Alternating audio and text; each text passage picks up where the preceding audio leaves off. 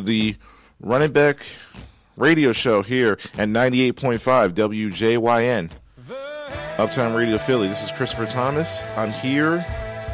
You know, I'm here in the studio to talk, sit down and uh, talk some sports with you here for the next hour. Um, we got a big Week 13 recap to go on.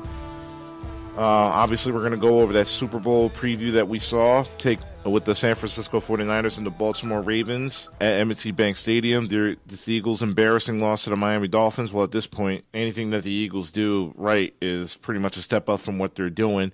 And uh, some NBA. Should Luka Doncic be in the MVP conversation? Should Bradley Beal be traded? Should the Wizards trade Bradley Beal and go against his wishes and how he should feel saying that he doesn't want to ring chase? And also, we're going to go on the Gerrit Cole sweepstakes and should the Phillies be all in trying to get the Cy Young um, elite pitcher onto their pitching staff. So, with without further ado, we're going to go on to the hot topic that just happened a few hours ago. Ron Rivera, who was the coach of the Philip of the Carolina Panthers, he has been fired per Adam Schefter. Um, the two-time coach of the year has been has been fired. The Carolina Panthers at this point they are four, five and seven. They are at this point well out of the playoff picture, especially with the Saints dominating uh, the NFC South and clinching the NFC South. And and honestly, I don't think Ron Rivera is going to be without a job for long. He, like I said, he's a two-time coach of the year back in 2013, 2015. He's taken the Carolina Panthers to their second Super Bowl in franchise history. He has he has 13 games over 500 in his entire tenure 76, 76 63 and 1 he has a 3 and 4 playoff record. I think that's the only biggest knock on him. And uh, he owned the nickname uh, riverboat ron meaning that um, he earned it over the years with his aggressive play calling and um, his management um, in the guts of the game in terms of making aggressive play calling. I don't think he's going to be without a job long. Um, I think that I think if anything, I think there's three potential landing spots in of where he could go in uh, the 2020 season. I got three, you know, coaching jobs lined up before that. Um, before he can, um, before he can, you know, venture out and find a position in which he can go defensive coordinator at. The first spot I have is a relatively easy one. Jay Gruden was fired. Um, Jay Gruden was fired earlier this season. I think Washington might be an ideal fit for him. Um, Washington has been really bad for a really long time, and I think they just need that guidance. I think they need somebody who's going to come in, establish uh, an aggressive style. And oh, uh, I got a caller. Uh, calling in the show right now, and uh, it's my friend Quincy. Quincy, what's going on? Hey, um, so um, I'm just going over three potential landing spots. So first of all, I just want to. I'm talking about Ron Rivera right now. Riverboat Ron. He was fired earlier today from Carolina. 13 games over 500. Two-time Coach of the Year. What were your thoughts on um, that firing? Well, my first thoughts was, why is Freddie Kitchen and Jason Garrett working and he's not? Well, I, I don't know. Um, teams love mediocrity, I guess. So it's. Yeah. I mean, a man goes for it on what fourth and sixteen, has a loaded roster, wears a Pittsburgh starter T-shirt, and somehow still has a job. Yet this man Riverboat Ron has a injured quarterback and was forced to play a backup who did pretty well, but now you know competition is getting real. But his team is still competing. They're not getting blown out. The, the Browns are an embarrassment. I mean, they were talking about Super Bowl, and this man is gone, and Freddie Kitchens isn't. So I don't know. It, it, it, I thought it was too early. Like do it at the end of the year, not right now. So I don't know what that was about. Yeah, I guess they just wanted to, you know, get ahead on the the coaching search early. So, um, so three potential landing spots that I have for him. The first off is Washington because Jay Gruden was fired earlier this year. Um, it gives an opportunity for Rivera to start over. You know, they're obviously going to have a high draft pick, so whether it be Chase Young or another high high caliber defensive player, uh, it'll be easy for Rivera to build up that defense back up in Washington. What are your thoughts? Washington? I, I don't think anyone wants to be a coach in Washington because of that owner. Yeah, that's It, it, it, and that owner and that GM, they're on another level, and I'm not. I don't. I don't think he would be involved that. Truthfully, I just don't see him going there. I see more like a more of a, a older coach or a young, like probably like a younger coach who they're trying to like build up, like a, a not not Sean McVay, but like someone like around his age, just so they can like kind of mm-hmm. like mold him into what they want. Okay. Um, so the second uh, potential landing spot I had for him was probably the New York Jets. Um, if um, Adam Gase is one and done, I think that's an ideal fit as well. You have some good defensive pieces over there. Uh, Quinnen Williams, Jamal Adams, C.J. Mosley when he's healthy. You have a young quarterback over there, um, Le'Veon Bell. So you have an you have the ability of, of having a strong running game and a strong defense over there. The issue with that is Gregg Williams is, is the defense coordinator. So would you want to change up like their their styles of class? So I'm not sure how that would work out. And not only that, I think if they did fire Adam, they probably hire Gregg Williams because the players love him over there. So that's that one's a little tricky over there because I'm not sure they're going to fire him. But if they did, I think they go with Gregg over Ron. I honestly, if he, if anything, I think he takes a year off. Oh, the uh, Mike McCarthy plan. Yeah. Okay. Um, obviously, that's um, going to be uh, the last. Obviously, the last um, spot that I had. Um, you, you talked about it earlier. Um, about over uh, Jason Garrett. I, I had him taking uh, Jason Garrett's job over in Dallas. I think the only issue is the fact that is Jerry Jones going to let him coach. Exactly. I don't think Jason, I don't think Jason's going anywhere because Jason's not the coach. Jerry's the coach. like, let's be honest. Yeah. If Dallas, the, what I'm, this is just my bold prediction. Let's let's just think about this. There's a coach up in Michigan who is not doing really good right now at all. He's not doing good up there. Yeah. And you bring him to Dallas with an already established power running game. I'm just saying, Jim Harbaugh and the Cowboys makes a lot of sense. My issue with Jim Harbaugh is is that he's he already went up to Michigan with expectations to obviously run the Big Ten, and he's never been able to see to you know dethrone Ohio State. Honestly, at this point, he can't even dethrone even Penn State. So, is he going to be willing to handle that expectations with Jerry up? You know, Jerry micromanaging everything that he does you know, after that lab. If anything, I had Jim Harbaugh going to Carolina. It's no expectations there. Um, whether or not if Cam stays or not, he's obviously going to have, you know, a good signal call over there. Luke Kuechly, you have a good running back in Christian McCaffrey, good young wide receivers. So I think Harbaugh may. I just I had Harbaugh in Carolina. Um, truthfully, Damn, actually, I, I didn't think about that. yeah, When you put it like that, yeah, you're right. I could see him going to Carolina.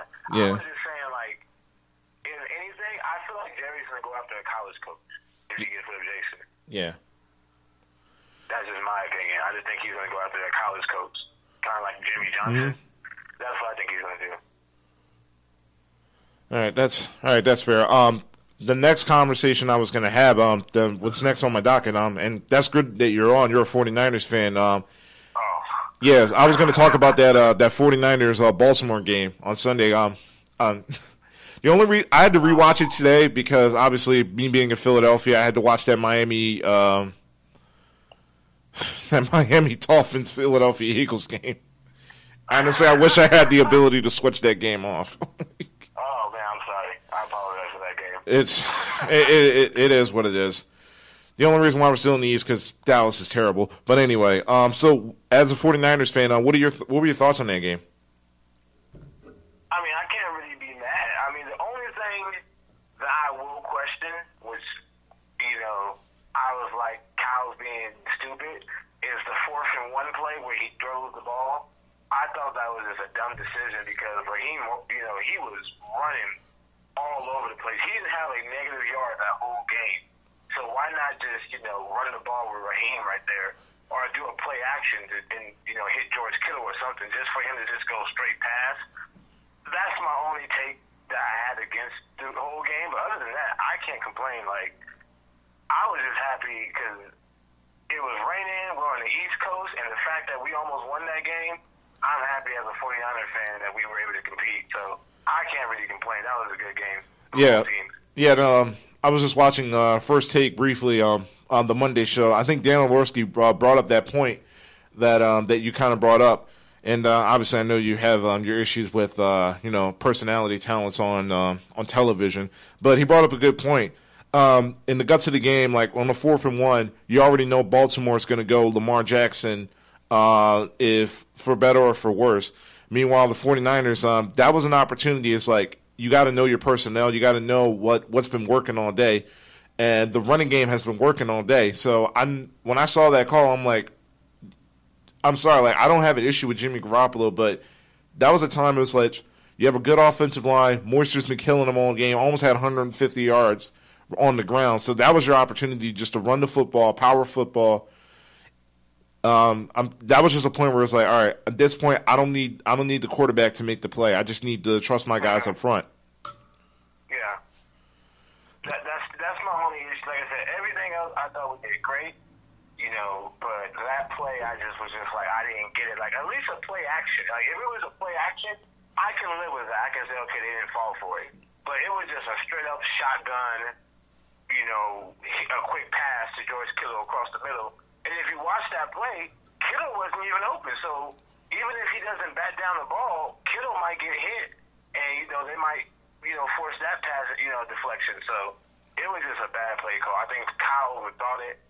I think he was just, I don't know. I, I thought it was a bad call. He could have done a lot. He could have done a screen to Deebo. I mean, I don't know. That was just a dumb play call to me. Yeah. And um, obviously, well, now that you're on the air, I just want to clear something up with you. Uh, I had the 49ers going like 9 and 7 uh, with before the season started. My only issue was is the health of Jimmy Garoppolo. Is he going to be able to come back fully healthy and you know take this team where he needs to be? And I felt like if that was going to be the case, then I felt like you guys can win at least nine games because going into the season, I felt like um, the Rams were still going to be like an 11 win team. But honestly, like I'm I'm really happy for you guys. I love what San Fran's been doing over the past few years, especially John Lynch. Um, he's been building that that monster up front of Solomon Thomas, Arik Armstead, Dee Ford. I love the uh, Joey Bosa pick. Um, there's a Nick Nick Bosa. Sorry. But um, but I love I love everything about that team. Uh, it's built to win in January. You guys have a really good running game. Garoppolo's not going to lose you a ball game. Uh, you have a good young young wide receiver core, probably the best tight end in all of football, in George Kittle. And uh, I'm really going to be excited to watch you guys um, play in January.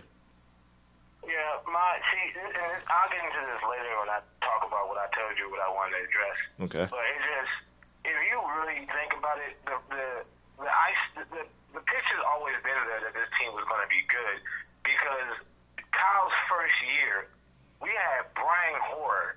Like that man was our QB. He was awful, and we had a really young team, but we lost seven straight games by three points or less. Mm-hmm. We we actually broke the NFL record in that, so we were always competing. And then the, the next year, after Jimmy got hurt, we lost seven games by seven points left less, and four of them were to you know playoff teams.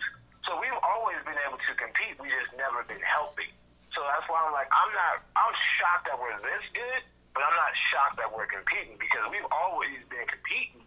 But you know, the way people try to make it seem like is that we just been getting pissed on by every team. So I'm yeah. not really shocked that we're competing, but the record that shocked me. Okay, and um, real quick, you guys have the Saints in New Orleans coming up. Um, how confident are you that you can get that you can get a win in the in the Superdome? I think we can win it. If you look at our struggles, we struggle.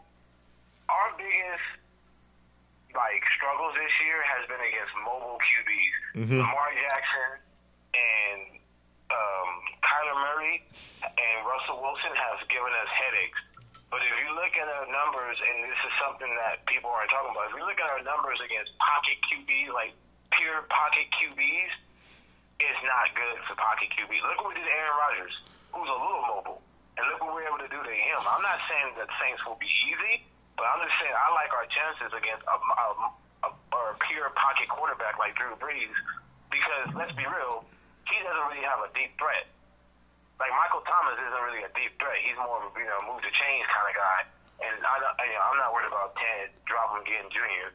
So I think we can win that game. It just depends on if the offense shows up because the Saints defense worries me. Okay. Um, can I get a final score prediction? Uh, 49ers 24-17. All right, I like that confidence. Maybe an NFC title game preview uh, going on this Sunday. Hey, uh, Quincy, uh, I just want to say uh, thank you for taking the time to, to call in. All right, man. You have a good one. All right, you too, man. And uh, yeah, that was Quin- yeah, that was Quincy. That was our first caller for the show.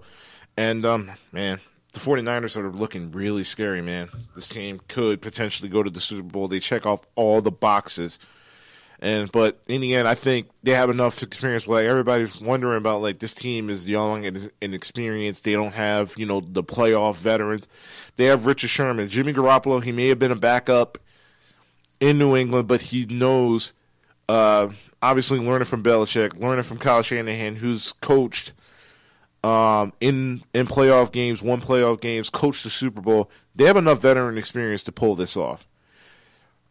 And honestly, I'm really really forward to um, that Saints uh, that Saints 49ers game on Sunday.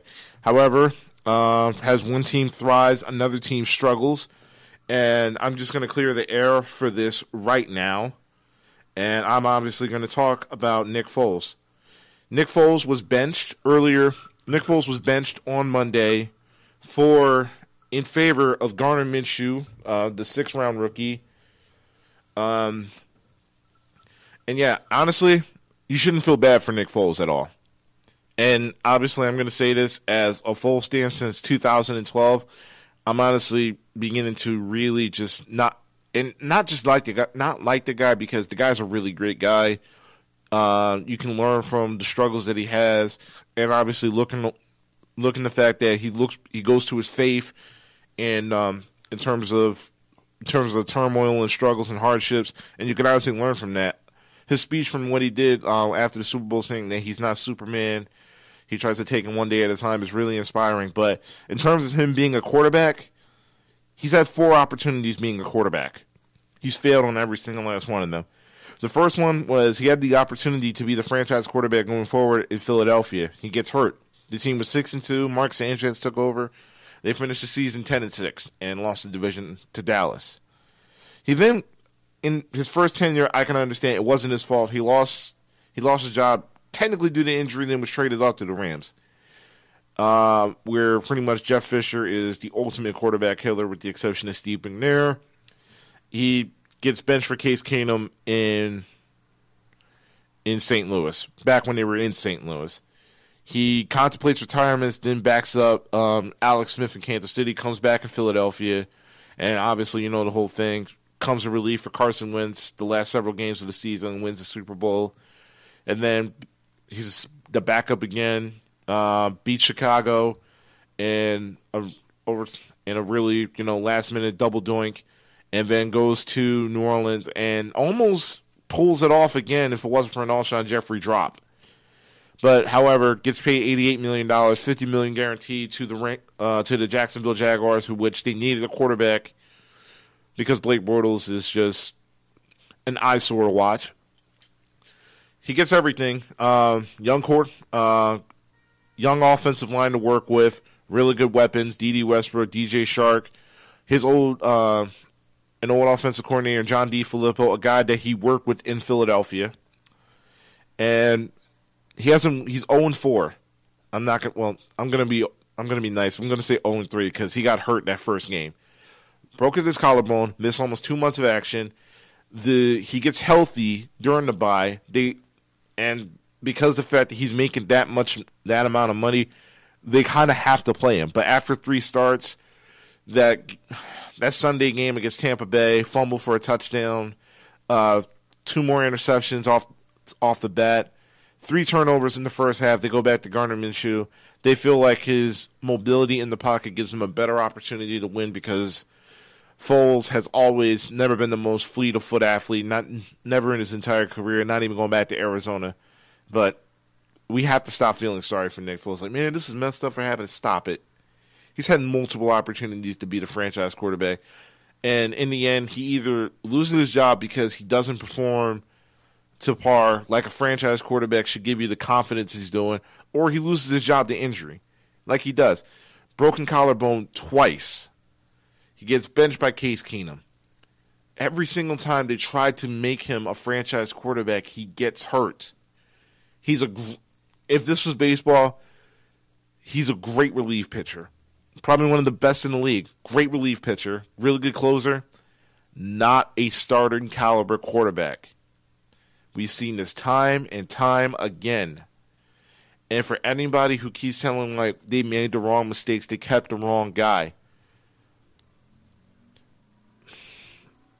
This is how many time, how many teams have Nick Foles has been on, and he's proven time and time again he's not the guy. And I don't care how bad the Eagles look. All of the Eagles' misfortunes are not on Carson Wentz. It's drops, it's coaching, it's defense, it's everything. Honestly, does Carson Wentz need to play better in certain aspects? I agree 100%. But, uh, a lot of things can be true at the same time. Can Carson Wentz step up? Sure. Can the coaching be better? Yes, it can. Both things can be true at the same time. There's no monolith or absolute opinion on what needs to happen with this Philadelphia Eagles team. Everybody needs to do their job better. Period. It's not a thing where it's like if Nick Foles comes back, he magically fixes everything. It's not. It's not that simple with this team. Defense defense play struggles early on. Then they go through on a stretch and when they contain Russell Wilson, they stop Tom Brady, they stop Josh Allen, and next thing you know, Ryan Fitzpatrick has uh, a career day. Ronald Darby keeps getting mossed and destroyed by DeVante Parker. Jalen Mills keeps getting destroyed by Mike Gesicki. Nelson Agholor drops two potential game-winning touchdown passes. J.J. Arcega-Whiteside, a rookie, drops another one against the Lions. There are a lot of issues on this Philadelphia Eagles team that's not Carson Wentz's fault. And just because if you had Nick Foles instead of Carson Wentz, it's not going to make a difference. If you had Carson Wentz instead, he probably gets hurt in your. Let's just let's just live in this reality in which certain Eagles fans want to live in. Let's say you trade Carson Wentz, you get a boatload of first round picks, and you go ahead and you make him the starting quarterback, and Josh McCown's your starting and your backup. And Nick Foles gets hurt week one. You're stuck with Josh McCown for the next two months. And what is your record probably then? Probably the same.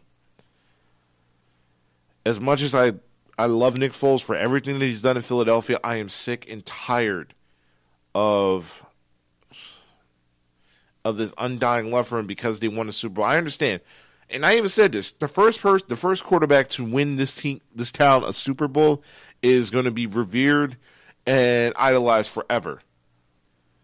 But if everybody wants to get like everybody wants to get over the fact that Carson Wentz was almost the MVP in 2017, are we ever going to get tired and get over the fact that a quarterback that's not even on the team anymore and for something that he did almost 3 years ago? Get over it. Period, point blank.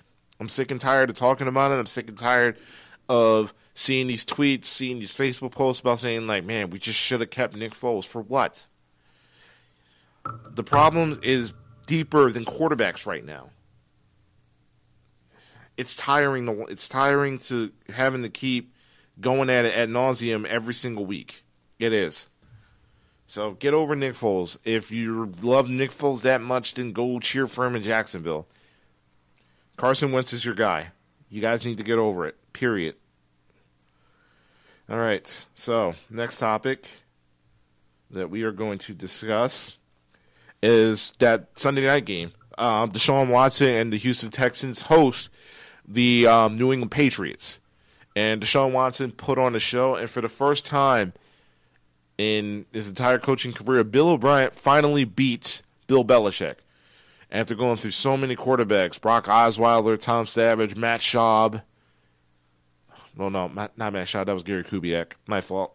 We're just going to probably edit that out later. But but they finally beat uh, the big bad boogeyman in Brady and Belichick and the New England Patriots. And I saw this. I, in a weird way, I kind of saw this coming because the way I see the Patriots this year is like the more I watch them, the better the competition that they play, the the more they struggle.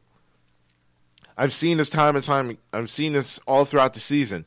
If you play a team that even has remotely close to a heartbeat, the Patriots struggle to find a win. This isn't Houston's not the the New York Jets without you know their starting quarterback who had to miss you know several weeks with mono. This isn't the Miami Dolphins. You saw they barely got out of Buffalo with a win. Josh Allen gets hurt in the third quarter, and they had to go with Matt Barkley the rest of the way, and that defense gets four turnovers. And honestly, they're ten and two right now. They're still the number two seed, but it just goes to show you how overrated the win loss statistic for quarterbacks is. Because Tom Brady really hasn't been responsible for any of those wins. And honestly, the past like several weeks. Uh, in that Bills game, Brady Brady didn't throw a single touchdown pass, and they still won because the defense got four turnovers. Uh, they played against a Baltimore, a really good Baltimore Ravens team, and they get ran all over. And Brady played at his absolute worst. And look at Houston. The first three quarters, Brady completed nearly just about fifty percent of his passes. They make a little bit run. They make a little run at the end of the game, but at the end, like he puts them in a hole in which they had to pretty much go at the last minute, just air it out and just hope for the best for them to make a comeback. Against Dallas, he completed less than 50% of his passes. And Dallas just forgot the fact that you paid Ezekiel Elliott $90 million and it's a rainy day, it's a messy night at Foxborough, and you have an elite running back. In Philadelphia, Julian Edelman throws the throws a touchdown pass for New England, their only touchdown of the game. And even still, then the Eagles still had their opportunities to win that game at the end, and the ball just doesn't bounce their way. So the more I watch the Patriots, the more that big bad boogeyman that's Tom Brady, it's it's really it's rearing its ugly head and it's rearing its age. They have the Chiefs next. They have the Buffalo Bills in a rematch, but this one's in Foxborough. And since 2003, the Bills have um, the Patriots have lost only one time in Foxborough. So that's going to be a really uphill task. But I'm a believer now in Josh Allen. Uh, that Thanksgiving game has nothing to do with them beating Dallas, even though that was a cherry on the top. But Josh Allen to me is a gamer. Uh, yes, he can he be a more polished passer? Yeah, obviously he can. He was a raw talent coming out, but Buffalo knew exactly the guy that they wanted, and they knew he was going to be a project. But he has a good arm, good legs, but he has the one thing that I really love in terms of a quarterback. The, in the two minutes, do you have the resolve? Do you have the guts to win me a football game? And Josh Allen has it. He has that it factor. You can't coach it, you can't teach it, you can't develop it at a later stage. It's either you have it or you don't. And Josh Allen has that. But they have the Chiefs coming up. Uh, they have the Bills again in the rematch. So honestly, the Patriots might be in trouble because the way I look at this offense, they have no deep threat. Uh, the Mohamed Sanu trade, and he's only played in three games so far since they traded the second round pick for him. It's he's not making he's not making an impact at all. You're missing Rob Gronkowski because for years you're so used to having that tight end security blanket from Rob Gronkowski, but it's like when you look at the statistics, passing statistics for all the tight ends on New England, they're nearly bottom. They're nearly bottom at every single statistic. They're last in touchdowns from a tight end. They're they're bottom three and last in catches from a tight end, and bottom three in yards, in uh, reception yards for tight ends. So all you really have is Julian Edelman and James White. That offense needs to figure it out soon because if it's not too careful, if they're not careful enough, they can lose to the Chiefs. If they're not careful enough, they can lose the division to the Buffalo Bills. I never thought in my my entire life like I would ever say that, especially coming into this season. I thought the Bills were gonna be, you know, a fringe like eight and eight team. I didn't think they were gonna be, you know, just a game behind New England going into December. That's something. But New England has to figure that out fast. Obviously, they have two. Obviously, their two biggest games left against the Chiefs and against the Bills. It's going to be in Foxborough. And they've only lost one game since 2003 in December in Foxborough. So I'm sure Belichick will figure it out. Smart money never goes against Bill Belichick. As far as Deshaun Watson goes, he is back in the MVP discussion. It if I had to rank it in order, it's Lamar Jackson, Russell Wilson, Deshaun Watson. And once again, I just gotta repeat this. I love the fact that the top three MVP cal- quarter uh, potential candidates are all black quarterbacks. I thought never in my life I would ever have the ability to say this on air, or just even witness this as a fan in my life. And honestly, these three are changing the perception at the quarterback position. You're just letting these guys just go out and just letting them be them. Let them run your offense to cater to their skills. Don't try to square peg round hole them into something they're not. Like like you tried to like Jeff Fisher tried to do with Vince Young and every other quarterback, you know, architect after that. You're you're letting them use their athletic abilities. You're building your offense, or you know, suited to their skills. And it's it's something like refreshing to see. It's the fact that you know they're not getting hounded or hindered by bad coaching for being, you know, scrambling quarterbacks, running quarterbacks. But Watson is special. From what I saw on Sunday night, the way he was able to dissect that Patriots defense, which don't get it twisted. Even with the competition, it's still relatively good. They were, you know, zero blitzing them all night, and Deshaun Watson was picking them apart. He had that middle of the field open all night long. That beautiful pass that he threw to Will Fuller in the back of the end zone on that third down was was just special to watch. And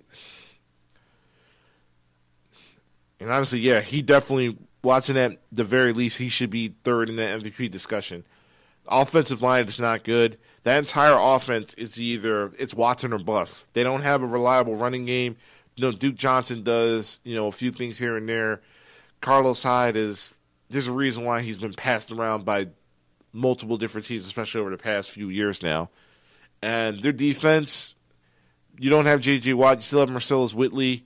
Secondary's not that good.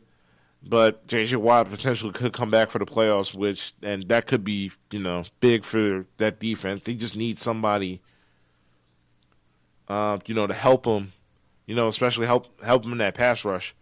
But yeah, Watson is definitely third on my board. When you watch that Houston Texans offense, I'm not convinced that Bill O'Brien, you know, is the guy that should be is like that quarterback guru that's like you know helping Deshaun Watson. I think that's just Deshaun Watson's talent you know, shining through. Anyway, um, I think that's enough football. We still got about 13, um, you know, minutes left for our show, and uh, I'm going to talk about um, little NBA. Uh, I'm going to skip my uh, Luka Doncic uh, spiel, but uh, Luka definitely should is my MVP frontrunner right now. He was the Western Conference Player of the Month. Uh, he's averaging 30, close to 31 points right now. He's a, a tick away from you know uh, 10 rebounds a game. He's averaging 9.6 assists a game. And Dallas is winning right now. Dallas gets to 50 games, then uh, you got to give Luka the MVP. As harsh as it's going to sound, I don't care about James Harden. And and Giannis is on the tear, but Luka, if you take Luka off that team, they're a lottery team again. Now, obviously, the same thing you can you can really say the same thing about Giannis Antetokounmpo, but during the during the East, they, if anything, they can still find a way to find themselves in the playoff picture even without Giannis. But Luka's changing that entire team in the, in in Dallas right now. He's averaging nearly a 30 point triple double, and the kid's only 20 years old. I want him to win MVP because him being the youngest MVP of all time would is probably be it, would be it'd be nice to see. And honestly, he's killing that perception that AAU basketball is killing, you know, the younger talents that are coming into the league right now. So, Luka, you have my MVP vote. As far as speaking of 30 point per game scores, um, should the Wizards trade Bradley Beal and officially rebuild? Uh, Bradley Beal came out and said that he he doesn't care about what what everybody else is doing in free agency and everybody else, you know, stacking their teams up and going, you know, elsewhere to, you know, try to like, you know, build their, you know, stack up teams and try to win a title.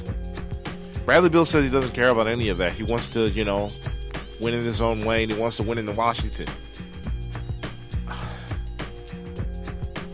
If I was, listen, I'm just, this is the realest thing I'm to say to you right now.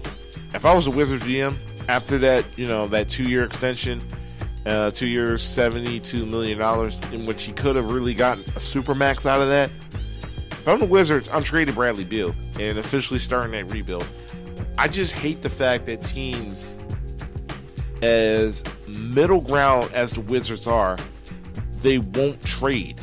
They won't trade, they won't rebuild, they won't go through that long, aggravating process of having to scout proper talent and make key signings in order for them to rebuild. John Wall's not coming back this year. Your only big trade piece that you have is Bradley Beal. You can get a nice trade package for Bradley Beal. He's a top three shooting guard in the league at this current moment. He might be the best, second best shooting guard in the league after James Harden. And honestly, you just need to know is like how many how many years are you going to go this Bradley Beal John Wall combination in order for you to fall short of the playoffs? It's got to get tiring. But if I'm them, if I'm the Wizard general manager, I by All Star break, I should I should have a deal, you know, ready in place for for Bradley Beal. Some potential landing spots I had for him. Um, I uh, potentially Orlando. If Orlando is going to go all in with Nikolai Vucevic and try to get a low tier playoff spot, then Nikolai Vucevic, Markelle Fultz, Bradley Beal, that can get you a seventh and eighth spot in the East, or among something among those lines or maybe even trade him to Brooklyn. You know, get Kyrie Irving a, a backcourt partner. Um, they have a lot of young, manageable contracts. Spencer Dinwiddie, Caris LeVert, Joe Harris, uh, maybe Jarrett Allen. You could package something together along those lines, and then your big three next year is going to be Kyrie Irving, Bradley Beal, and Kevin Durant coming back from injury. That could do some damage in the that could do some damage in the East or trade him out west and probably just do like a straight up deal for Andrew Wiggins and some picks. Uh, if you really want them, if you really want the Timberwolves to compete, then you're gonna need somebody in that backcourt, in the guts of the game, to get the ball in the last minute. And I think Bradley Beal is that guy. I, I would love to see that combination, that shooting combination of Karl-Anthony Towns. is probably the best shooting big man in the league right now and uh, and Bradley Beal. That would be really you know fun to watch. That'd be really fun to see. But if I'm the Wizards, cut your losses. You're already paying John Wall a ridiculous amount of money. Don't hamstring yourself by paying two big contracts and you can't build your team properly because you just want to you just want to hold on to the only two talents that are left that you guys got in the draft and you just want to see at the end. Cut your losses Trade Bradley Beal right now, or trade him by the All Star break.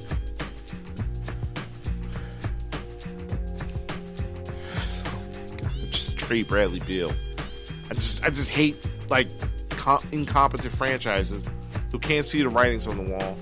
They're nowhere going to be near close to competing for a championship, especially when you're starting when your star point guard is coming back off a two year hiatus with an Achilles injury. That's just that's ridiculous. But you know what isn't ridiculous? The Gerrit Cole sweepstakes. And uh, Gerrit Cole, he pretty much came out saying that I'm not gonna be hasty about my decision. You're probably gonna see a deal sometime in January, but the suitors are lining up. The Phillies saying they're all in. The the Yankees saying they're all in. And who knows? Maybe some other teams. Maybe the Red Sox. Maybe Frank throw their hat in. The White Sox, who struck out in free agency over the last um, you know few seasons uh, with Bryce Harper, with Manny Machado going to the Padres, with Bryce Harper going to the Phillies. Maybe Gerrit Cole might be the star that they could build their team around. But should the Phillies be all in on Gerrit Cole, and they absolutely should, they need starting pitching. I don't care as as as as harsh as it's gonna sound, I don't care about them getting Mookie Betts. That would be nice to see, but that's not their issue right now. Their issue is pitching. Pitching uh, starting pitching bullpen pitching. They don't have a legitimate closer. As much as Hector Neris did an admirable job, to me, he's more of a setup guy. If anything, the only closer I could potentially see on this roster right now is probably Seranthony Dominguez. Or take my advice, which I've been saying for like the past three years, move Vinny Velasquez to closer. He has closer stuff. The velocity is there. He can let loose for just one inning. Just potentially move that. But they should be on it. Uh, as much as I love Aaron Nola, he's he shouldn't be your number one pitcher. And and it's like if you have Gerrit Cole and you have Aaron Nola coming off, you know, as a number two guy, then you could work with that. And I think if everything else, uh, Zach Eflin could, you know, be your third guy. Uh, Cole Hamels also said that he wants, he doesn't mind, you know, a reunion with the Phillies. So your pitching staff could be potentially Gerrit Cole, Aaron Nola, Cole Hamels, Jake Arrieta, who's still on the team, and you, you got to pitch him. You're paying twenty five million, and probably Zach Eflin. I would be confident in that pitching staff, and then after that, you're getting a bunch of guys coming off injury. You're getting David Robertson coming off injury, Seranthony Dominguez, um, and then uh, you can bring in a bunch of farm guys in to you know fill in that bullpen spot. But if you get Gerrit Cole, then I'm perfectly fine with you guys doing absolutely nothing else. Maybe get Didi Gregorius you know, play have him play uh, shortstop because Jean Segura said he doesn't mind playing, um, leaving on shortstop. Maybe move him to third base. So then your infield could be JT Realmuto, Hoskins at first base, Kingery at second, Didi at small at uh, shortstop, and uh, Kingery at third. You could do a lot worse. You get McCutchen back healthy, so that's going to be uh, your center fielder uh, or left fielder. Uh, bring back Corey Dickerson. That could be your left. That could be also be your another outfield spot in your Bryce Harper. And with the managing genius that is, and obviously with the manager that you have, this could win like 80. You can win like 85, 90 games. Maybe get a finally get a wild card spot. Uh, because you're still, you know, you're still going to be in a very stacked division. Um, obviously, the world champion Nationals with Juan Soto, with Patrick Corbin, if they sign Stephen Strasburg, Matt Scherzer, that's going to be you know a tough outing regardless if you get Gerrit Cole or not. Then you have the Braves, uh, obviously with uh, their obviously with their lineup as well. But if you bring Gerrit Cole, then that means you're going to be very serious uh, about potentially winning a about you know trying to you know not only just trying to be going back to being a playoff team, but being a World Series contender as well because you're gonna need that. You're gonna need that guy. And um, but yeah, um, it's gonna be really interesting all season. If you get Gerrit Cole, put him with Joe Girardi, then I think you can finally stamp your ticket for finally getting back into the postseason. And uh, the last topic, I only have a few minutes left. We should get the number four spot in the college football playoffs. And uh, I wrote about this earlier on uh, my Inside the Hashes blog. Um, it's either going to be Oklahoma or Georgia. I think at this spot, it's Georgia's spot to lose. Georgia currently has the number four playoff spot right now in the college football playoffs, and all they have to do is beat LSU and the SEC title game, and that spot is theirs. It's going to be probably Georgia, probably be number two, and that's that, that's weird. I don't know how then the seeding is going to be done because Ohio State is number one right now. Uh, Clemson would probably move to two. Would would Georgia move to three and LSU to four? But either way, that would be your top four teams. But either way, um, Georgia controls their own destiny. They're the number four spot right now. However, D'Andre Swift has a shoulder injury. Jake Fromm hasn't been performing well. He's passed below 50% passing in the last four contests as well. Georgia's offense has been mediocre, especially almost all season. Um, they've passed for over. They've scored less than 27 points in like six of their last seven ball games. But this LSU defense, you can score on this defense. If they get Swift back and Jake Fromm, you know, performs at a above average level, which will be a major upgrade what he's performing over the past month of games, um, they can win this game. But honestly, I have Oklahoma at that final spot. You they were at their very worst playing Baylor. They're around 28 to 3. Jalen Hurts is playing a lot better. Um, they have the they have the S uh, they have the Big 12's best defense. They're playing at a really good rate, only allowing 18 points a game. Alex Grinch has definitely have you know his hand on turning around that defense at a really good rate. But uh, I think I have Oklahoma at that last spot, so it'd probably be Ohio State number one, uh, LSU two, Clemson three, and Oklahoma at f- Oklahoma at that last spot at four. I think that is what you're going to see for the college football playoffs. Um, all the marquee teams, all the teams with the good quarterbacks, with the with the major headlines. You know, Justin Fields coming over from Georgia and becoming the uh, premier uh, Heisman candidate at Ohio State. You have Joe Burrows, who is probably the front runner, probably is going to win uh, the the Heisman this year. Uh, you, you have the gold, you have the golden child, Trevor Lawrence, not playing, you know, at the level that you that everybody thought he was going to be playing this year, but put him into that playoff position. Him and Dabo Swinney can work some magic, and then obviously you have you know the guy who might be the runner up for the Heisman at Jalen Hurts, you know, sperm from Alabama and Favor of Tua, and can win another you know championship. Um, you know, with another team. I don't think that's ever happened in the history of college football. I Maybe need to fact check that later. But anyway, it is nine o'clock. You have been listening to Uptown Radio, WJYN 98.5 FM. And uh, check me out every single Tuesday night from 8 to 9 p.m. Um, if you want to sit here and talk some sports, call in. Call in. Let me know ahead of time. I'll get you on. Um, in the meantime, this is Kris Thomas. You're listening to Uptown Radio, WJYN 90 point, 98.5. I am signing off.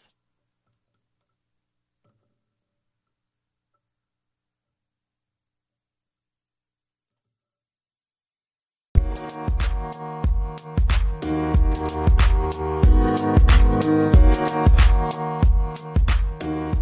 you.